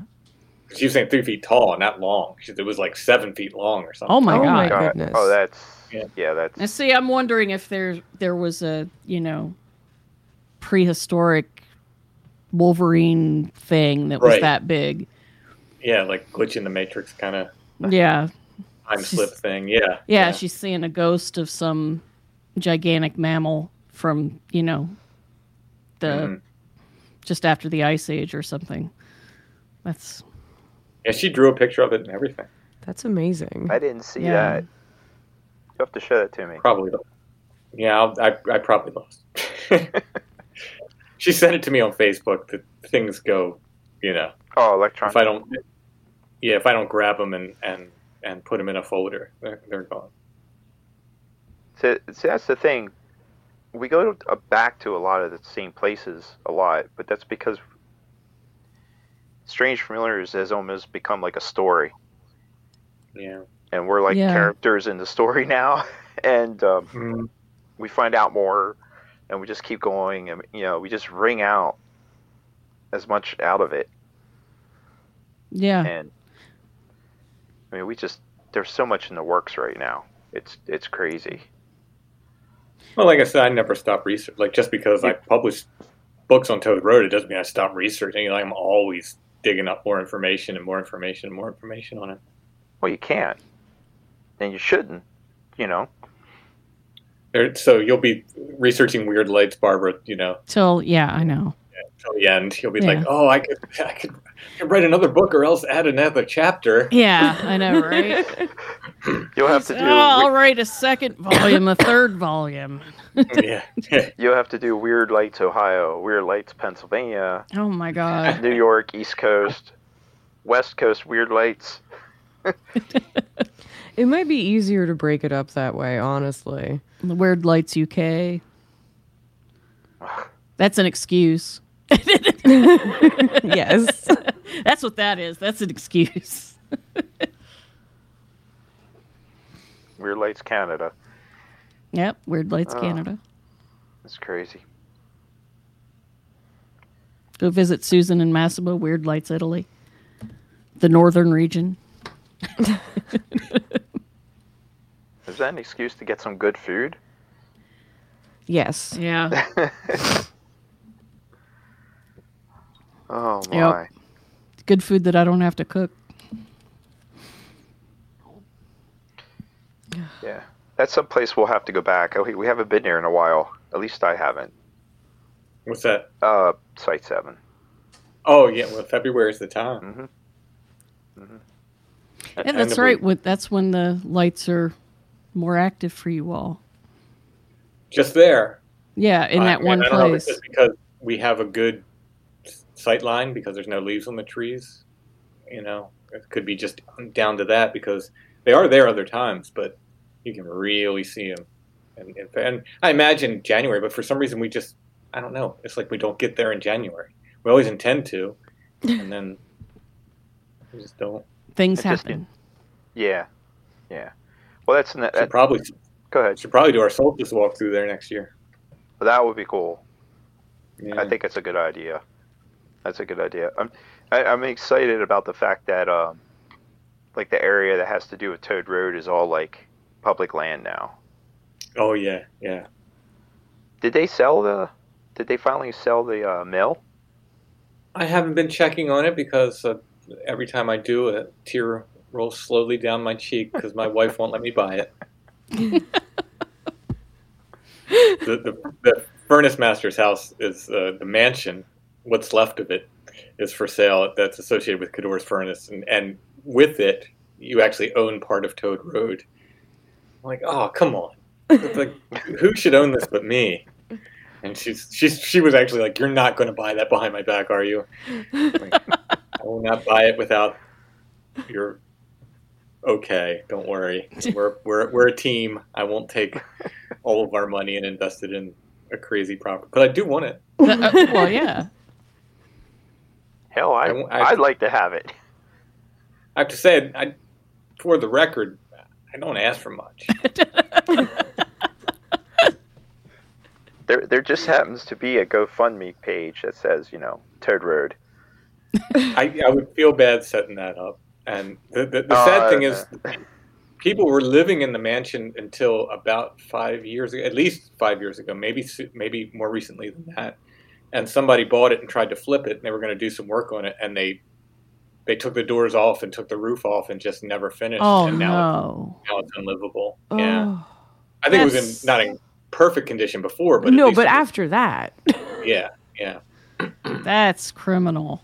That's terrible. Yeah, so it, it would it would cost more than what they're selling the property for to actually fix fix Yeah. the, the, uh, the mansion up. I That's that sounds like knock the mansion down and build a teeny tiny cabin, or leave Yeah, the mansion as a up and build a cabin next door. Yeah, that would be the way to go.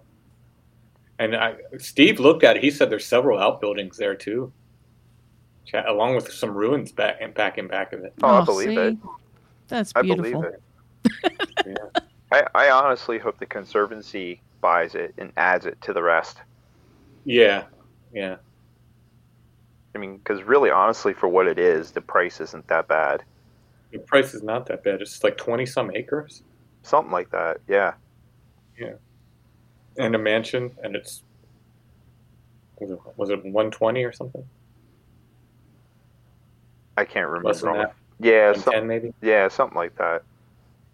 Anyway, Anyhow, Yeah. but uh, you know, if anyone should own Toad Road, it should be this guy. I, I, I put the work in. darn Marylanders coming up and buying our land here in PA. Well, you know, don't let me go back to old Cresap's War. oh yeah, let, let's bring up that history. Thir- Thirty miles from that, from the Mason Dixon line, was once Maryland anyway. So At least you say it was. We won. you'd have been, you would have been flying Lord Baltimore's flag. you mean? No.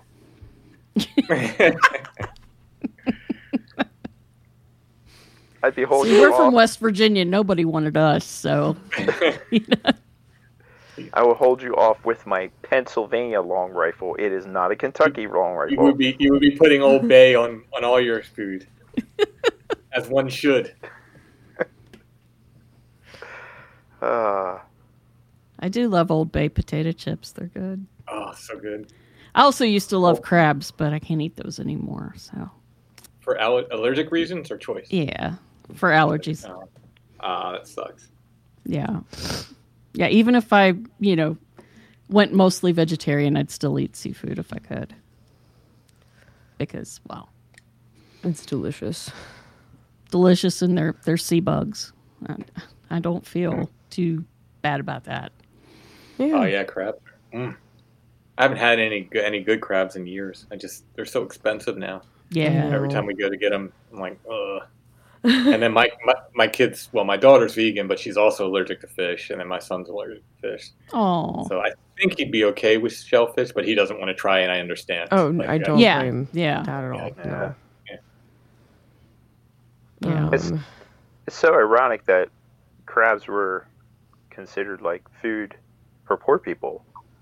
Yeah, one. Lobsters too. Yeah. Ain't that so crazy? I know. I know. Food has fashions just like clothes. And for similar reasons to clothing. Um, food was a status item since there's been people in kitchens. Or at least fires. Well, I guess eggs are for the rich now too. Now.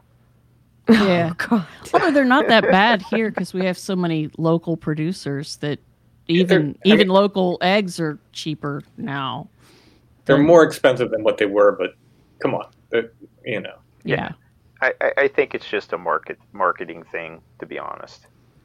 You know, I, it's just Our, in, in the great wheel of eggs are good for you, eggs are bad for you, eggs are good for you, eggs are bad for you. Where, are, where we landed currently, are they are they currently good for us? I think they're good for us still, but I I don't promise it.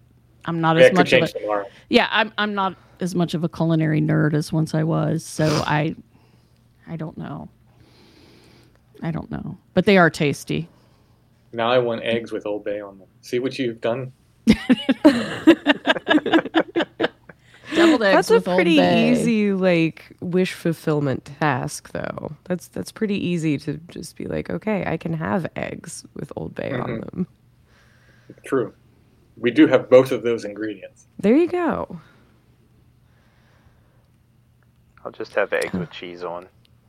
They don't need you old Eggs day. with, ch- eggs with cheese on are good. I We like steak and eggs for breakfast. Blasphemy. I guess there is a difference between what Chesapeake Bay seasoning and Old Bay. Yeah, you got Chesapeake Bay, you got Wye River seasoning, and your Old Bay. They're all they're all in the same family. I mean, you know, it's all good. It's okay.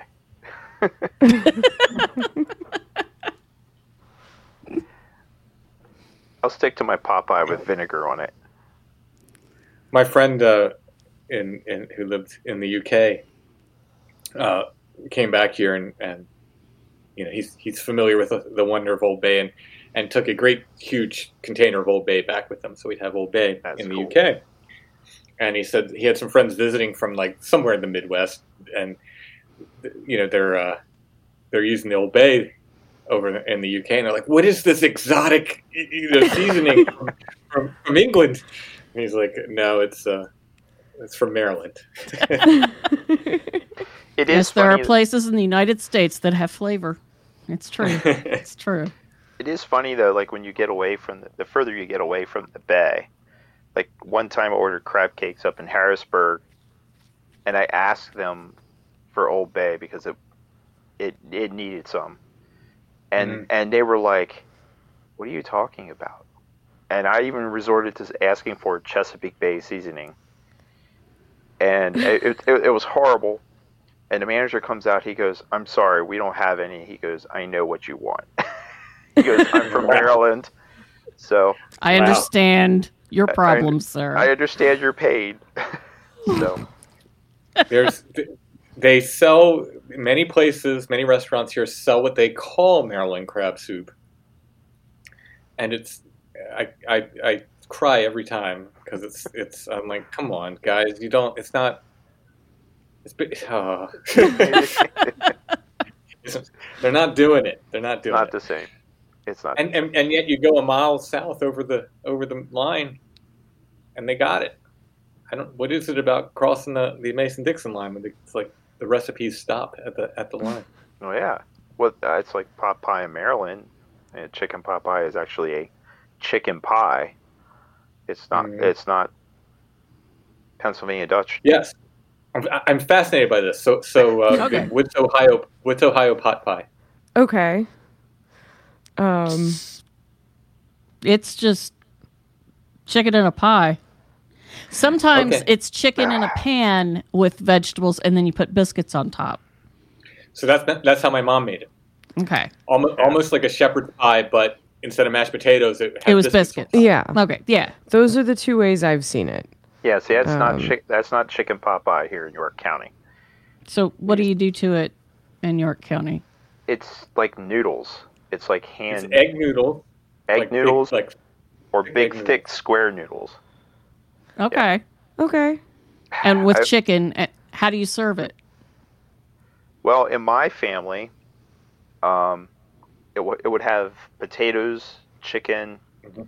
uh, sometimes celery in it, and that's the basis you put for it. vinegar on it. Yes, in my family, Mhm. the males would put vinegar on it. It has to be apple cider vinegar, Mhm. and all the all the women would put tomato juice on it Interesting. and eat it that way. That's So wow. I've, I've had it with I've had it with the vinegar and I love it. So so I will say that's one thing like I absolutely okay, love. so now we're going to completely blow your both of your minds because that same dish with the noodles in Ohio and West Virginia, although it's fairly rare in West Virginia because it's a it's a southern German thing, is you you stew chicken and um, carrots and celery and onions until the chicken falls apart and you take it off the bone, you get rid of the bones, and then you put homemade noodles in it. And they're fairly wide. They're not square. They're they're They're wide just and a like little bit long. rolled wide Yeah. boys. Yeah. Yeah, they don't. And have then you serve square. it Yeah, you serve it over mashed potatoes. Hmm. Huh. So that's how that's how it works in Ohio and West Virginia. Yeah, see, we we have some. Yeah, is there vinegar on it? No. No, Huh. No. I don't know why we missed the vinegar part. Yeah, I don't missed know that what part of the message. I don't know what that why. Yeah, I don't know what it is, but that that was the way that I ate it. That's the way my grandfather ate it. And then I said about I tried it with the uh, tomato juice, and it was horrible. Yeah, But- that doesn't yeah, that sound doesn't sound. That doesn't all, sound right. amazing. all the all the women in my family on that side would eat it with the tomato juice. And then my grandpa don't- was like, he's like, yeah, I don't do that shit. That's what he said, because I use vinegar. I wonder if it's where did the where did the Pennsylvania Dutch region of Germany did they come from? Was it Palatinate? So, Yep. So- that's the mid and upper northern mid northern mid Yeah, it's it's that um, Austria, that whole area Okay. there. okay. Um, What you say? Yeah, Switzerland, okay. Austria, and that the, the the part of Germany right there. Pennsylvania, what they call Pennsylvania Dutch or Pennsylvania German, is actually closest in form to Luxembourgian. Wow. So German speakers, like I've, I've sent stuff to friends in Germany, like, can you help me translate this Pennsylvania Dutch stuff? And they're like, What the Yeah. heck is that? yeah, yeah. So it's very close to Luxembourgian, which is a you know obscure language. There's like three what- people that live there, you know. Yeah, exactly. Yeah, It's a little to, tiny. T- it's like Rhode Island, you know. I took Huh. German in high school, and then I would try and speak it to my grandfather, who spoke PA Dutch, and some of the words would translate, but he was just like, he's like, that's High German. He goes, that's not real German, is what he told me. He's like, he's like, we're speaking totally different things. He's like, "D- d- just do it the way I do. I'm like, okay. And then you go back to school, and they're like, "What the heck are you talking about?" Yeah, exactly. That should be the motto of York County. Just do it the way I do it. exactly, exactly. Uh, Oh my goodness. Yeah, but d- doesn't Ohio have a large population of Amish though? I Yes. they did. Yes, we do. Morgan County, which is one county over from us, has a fairly So- large number of them, and then up in Up in North Ohio, they've got well, it's of it's north settlements. central. It- it- Yeah. but yeah, there's another county, and I'm it's slipping my mind. So, so you could probably get the R style pot pie there, Yeah, Oh, yeah. probably. and then they probably have Probably. Fasnachts, which are coming soon too. Fasnachts. Yes, yes. That Now my grandmother made those. It's the twenty first. twenty first. Okay. Yeah. My grandmother made those, but she's not Pennsylvania Dutch or Amish. But my grandfather's mm, stepmother was. So his father's second wife was, and so that's where my grandmother learned it. And then, So pot, pot pie was pot boy. Actually, it's actually Yeah, it's but, but it, it just got anglicized to pot pie. So it, it really yeah. That's why there's no real pie component to the, to the name. so it was it was just the the name just sort of okay. Got bas- sounded got enough like- bastardized. Yeah, it sounded Yeah. enough like pot pie where it just became pot pie over time. That's the other fair. thing they do with it, which I really like, is they add saffron to it sometimes. Ooh, Yeah.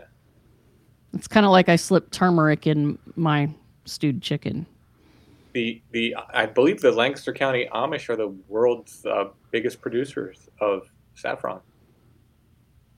That must That's look really cool. cool. A field of those little little flowers. little crocuses.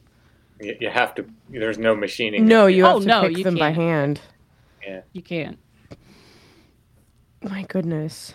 I know. I'm sitting here imagining the purple flowers with the really yellow Stamens. stamens and And there's nothing like that flavor. No. You cannot get that flavor from anything else. no.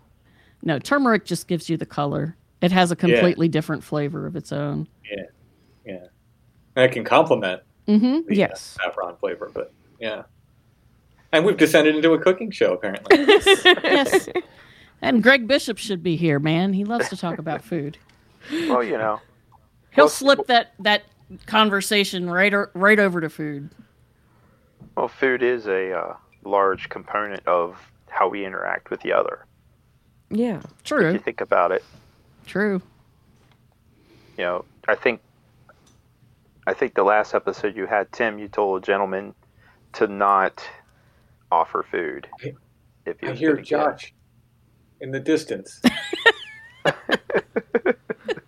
yes, I did tell him do not offer food. It, it doesn't tend to end well. Speaking of offerings, um, I won't call him out, but a, a, a, a mutual friend of ours um, contacted me after the this uh, the series of shows I did um, with the woman who had the encounters in Utah, and he says, uh, do, you, "Do you think I should start making offerings to Perchta?" Or he, said, he, said, he said, "Do you think I can make offerings to Perchta?" I said, "You can, but why would you want to? Oh, I So think you really got to be careful with your wish for." I think I know who you're talking about. Yeah, yeah. I think I do too. Ah, not a good idea. Yeah. Good idea. You can. I mean, you I mean- certainly can. Yeah. Mhm. I mean, Not me, man. just but yeah. Don't don't ask for that. Well, I would approach as carefully as anyone ever approached anything. You know. Yeah. Yeah. The things people come up with. One doesn't get the name of the belly slitter for because you're, you're a uh, super sweet, kind, No. uh, forgiving presence. No. Well, especially when if it's you're already like pledged to something else. hmm You don't want to shift gears if that makes any sense because Well, yeah, you'll piss then them- you're gonna have two beings mad at you. exactly. Right. Yeah. With Yeah. their train of minions. yeah. Because she has Exactly. minions. I don't know about Uh-huh. the other one, but she certainly has minions. Oh, oh, I think the Oh, other yeah. one. I think they all have minions. Well, yeah, they do generally. But hers are just particularly frightening. Which her are you speaking of? Perkta. Perchta. Yeah, Perchta. Okay. Yeah, the big guys with the horns and the, the Oh, little I, yeah. little dead unbaptized Nice. children, you know, wandering around chirping. Yeah, I know you're talking about, or what you're talking about, I should say. Yeah. Well, We've been talking for a couple For hours. two hours. Yeah, I need to wind it up. I yeah, I, was need to gonna go to say sleep. this. This has been an interesting wander. Yeah, this is definitely what Soraya would call a wandering the road. Yeah. Oh yeah. Because, yeah, we went to all the places. Well, thank you. Thank you for having the idea, Chad. It was a very good problem. idea. That It was nice to catch up. I haven't talked to you in a while. I know. Yeah. I know. It was great to see everybody. Mm-hmm. And, well, I'm going to turn this off so you can tell us the stuff that you couldn't tell us when it was on. right. Sounds good. So, thank you. Thanks for having us. Thank you. Well, that's all for this week's episode of the Six Degrees of John Keel podcast. If you have any questions or thoughts about the podcast or would like to come and talk about your experiences of the paranormal, you can contact us at 6djk67 at gmail.com. We promise to even answer you, and we are always happy to hear from you. Thank you.